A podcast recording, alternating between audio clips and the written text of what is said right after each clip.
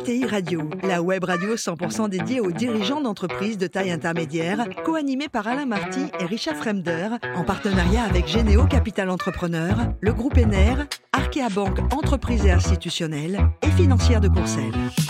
Bonjour à toutes et à tous, bienvenue à bord de ETI Radio. Vous êtes plus de 43 000 dirigeants d'entreprise abonnés à nos podcasts et on vous remercie d'être toujours très nombreux à nous écouter. Chaque semaine, vous pouvez bien sûr réagir sur les réseaux sociaux et notre compte X ETI Radio, Thierry Dubas, TV. Et à mes côtés, pour co-animer cette émission, Agnès Goussins, directrice du Centre d'affaires entreprise Paris-Île-de-France d'Arkea Banque, Nicolas Lapère, le directeur de développement de Généo Capital Entrepreneur et Mathieu Debena, le CEO de Financière de Courcelles. Bonjour à tous les trois. Bonjour Alain. Aujourd'hui, nous avons le grand bonheur d'accueillir Olivier Campenon, le président du directoire de Lefebvre Sarru. Bonjour Olivier. Bonjour Alain. Alors, vous êtes né en 1963, diplômé de Supélec, et vous avez vécu beaucoup d'aventures professionnelles avouables hein, dans le digital. Un souvenir de votre passage chez NTNT, ATT AT&T, c'était la grosse entreprise mondiale qui euh, venait d'être démantelé, qui avait près d'un million, un million d'employés. Et je venais de les rejoindre au moment où ils avaient été démantelés. Ils ont créé les Baby Bells, ça, sonne peut-être euh, chez certains d'entre vous. Et euh, été ma première expérience américaine. Et c'est vrai que ça m'a posé un certain nombre de fondements dans le management, dans l'équité homme-femme, dans l'ouverture et le positivisme. Et c'est vrai que ça m'a lancé pour ma carrière internationale. Ensuite, l'aventure chez Dutch Telecom? Alors, Dutch Telecom a été euh, une aventure plus euh, européenne, avec euh, des gens évidemment comme on les imagine, je ne veux pas être trop schématique, mais un peu structuré, et, mais des gens qui étaient très ambitieux et très clair. Ron Sommer qui avait, qui m'a, quand il nous, a acheté, hein, géré une société en France, un opérateur en France à l'époque, et il voulait concurrencer France Télécom. Et la première fois je l'ai vu, et je lui ai dit, ben, c'est quoi la stratégie? Et il m'a dit, ben, la stratégie, c'est celle que vous allez développer. L'importance, c'est qu'on grandisse le plus vite possible. C'est formidable. C'est ça l'expérience des télécoms. C'était ça le rêve de l'ouverture des télécommunications, et j'ai eu la chance de le, de le traverser. De le vivre, quoi. Alors après les Allemands, les Anglais avec BT alors les Anglais, euh, les Anglais m'ont vraiment appris euh, ce qui fait la, force du Britannique, c'est d'être capable d'être présent dans n'importe quel pays au monde et de, de s'y intégrer euh, tout en l'exploitant. Et c'est vrai que euh, avec BT, j'avais la chance de, gérer le Europe, Middle East, Africa. Donc j'allais de, Stockholm jusqu'à jusqu'à Cape Town, en passant par Moscou. Et dans chaque pays, on avait à chaque fois des, relations avec euh, et les autorités et l'ensemble des grands clients, puisque c'était les grands clients qu'on suivait dans chacun de ces pays. Euh, et, on avait une, une, relation qui était vraiment une, bonne composante entre le local et le global.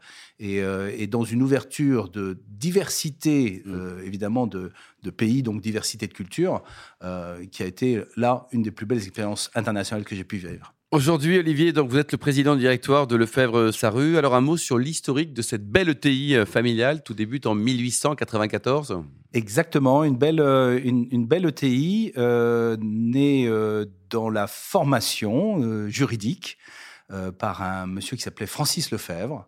Et, euh, et, qui a vu que le monde juridique était un peu compliqué, donc il a, il a souhaité accompagner les gens qui rentraient dans ce monde-là, et qui au fur et à mesure, proposant de la formation, s'est aperçu qu'il n'y avait pas suffisamment de support.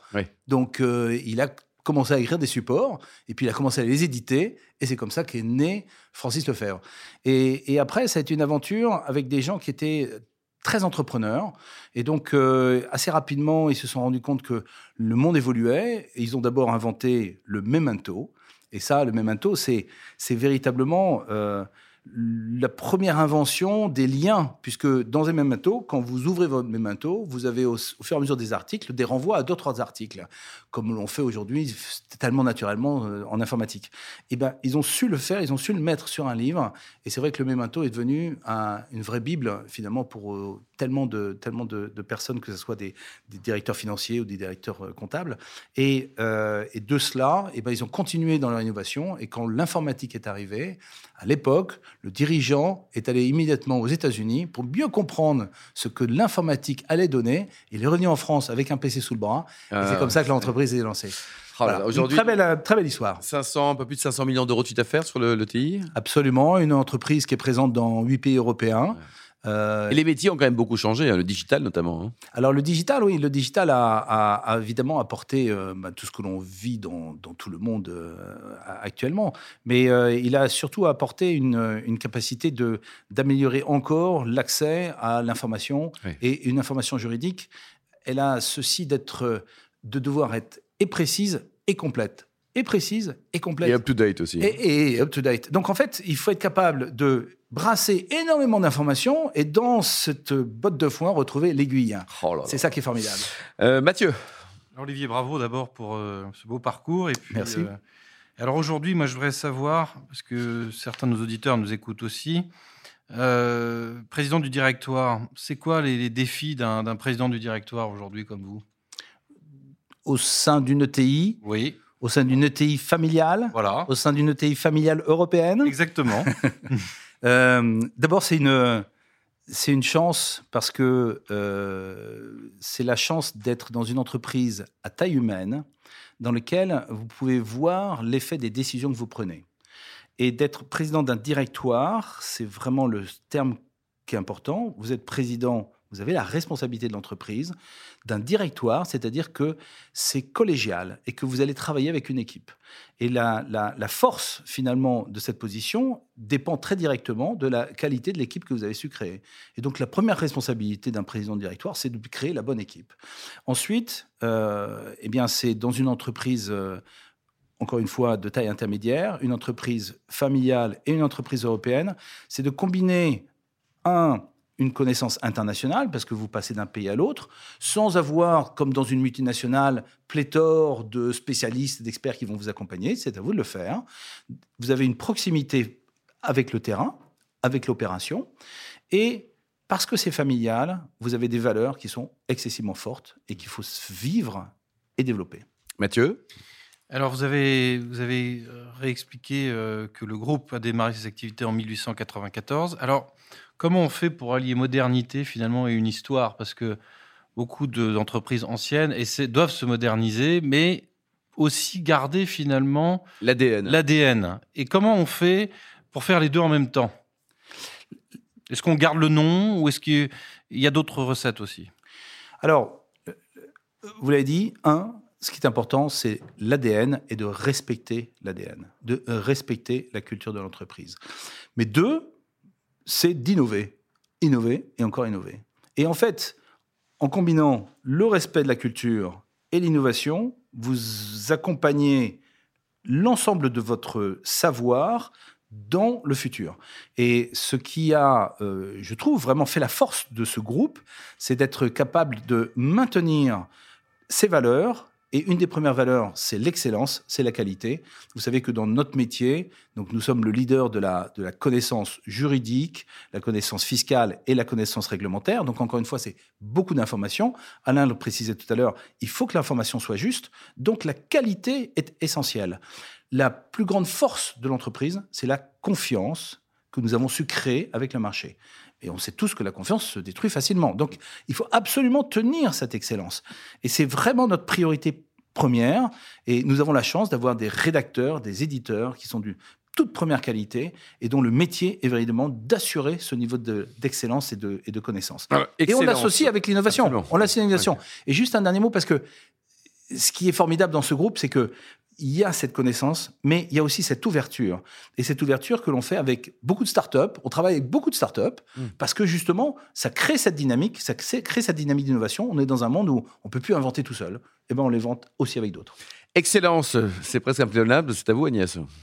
Bonjour Olivier et bravo pour la trajectoire du groupe. Effectivement, moi je me posais la question suivante l'intelligence artificielle a-t-elle une place importante dans l'innovation et le développement de l'activité du groupe? Eh, bonne question, ça. Merci Agnès. C'est évidemment. Ah, mais chez Arca, ils sont très bons. Ah, ils sont très, très ah, Merci. Non, mais, mais, mais c'est, j'ai euh, très clairement l'ambition de transformer le groupe en un groupe IA. Et, je le dis à chacune de mes interventions en interne et en externe, parce que l'intelligence artificielle est un véritable vecteur d'évolution de notre environnement. Je disais tout à l'heure, il faut chercher une aiguille dans une botte de foin. Eh bien, qu'est-ce qu'il y a de mieux que d'avoir un aimant? Eh bien, l'IA, c'est l'aimant. et, et, l'IA générative a ceci d'extraordinaire qu'elle nous permet, en effet, de rendre des choses les plus compliquées lisibles et compréhensibles. Et c'est là où on a la chance d'avoir chez nous des experts.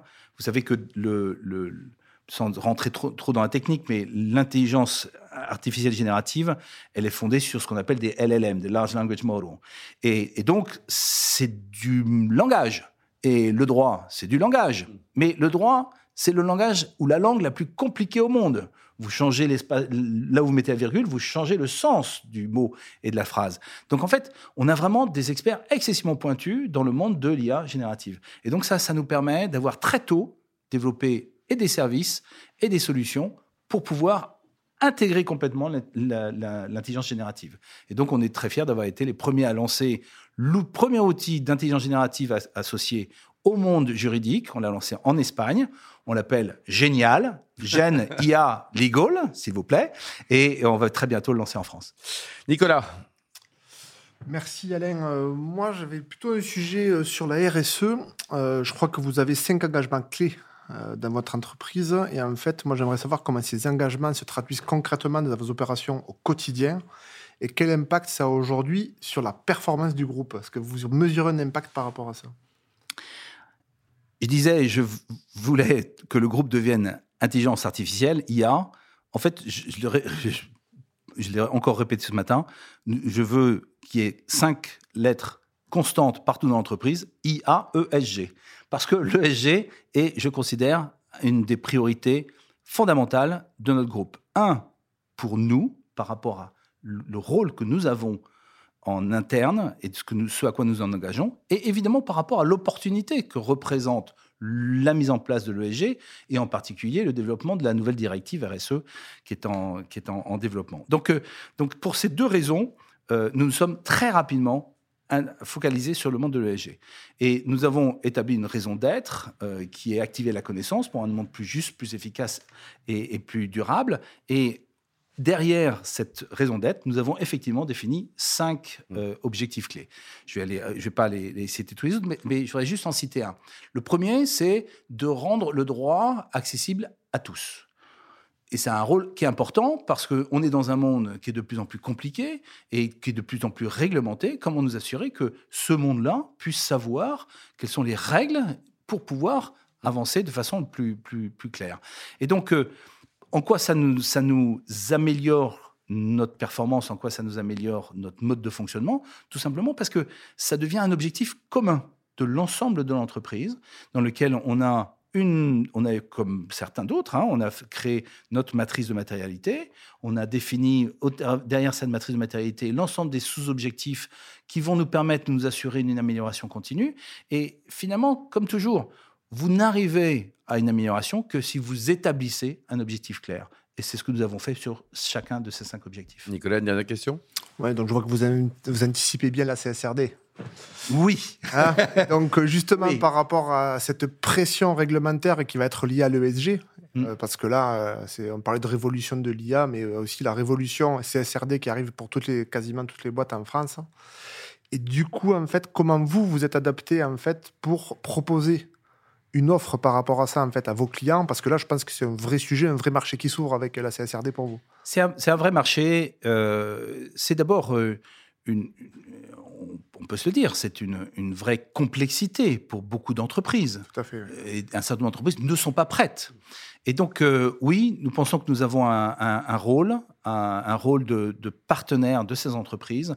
Et ce à quoi on a travaillé, c'est de nous assurer d'avoir une offre qui soit la plus complète possible, la plus simple possible, pour qu'elles puissent justement utiliser cette offre et mettre en place leurs obligations. Et cette offre, elle est donc tournée autour de, trois grands piliers. Le premier, c'est la formation, parce qu'il faut comprendre ce dont on parle. Hein.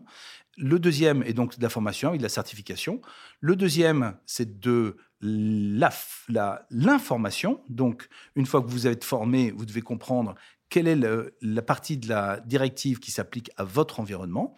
Et puis après, ce sont des outils, tout simplement, qui vous aident à suivre et à faire vos déclarations.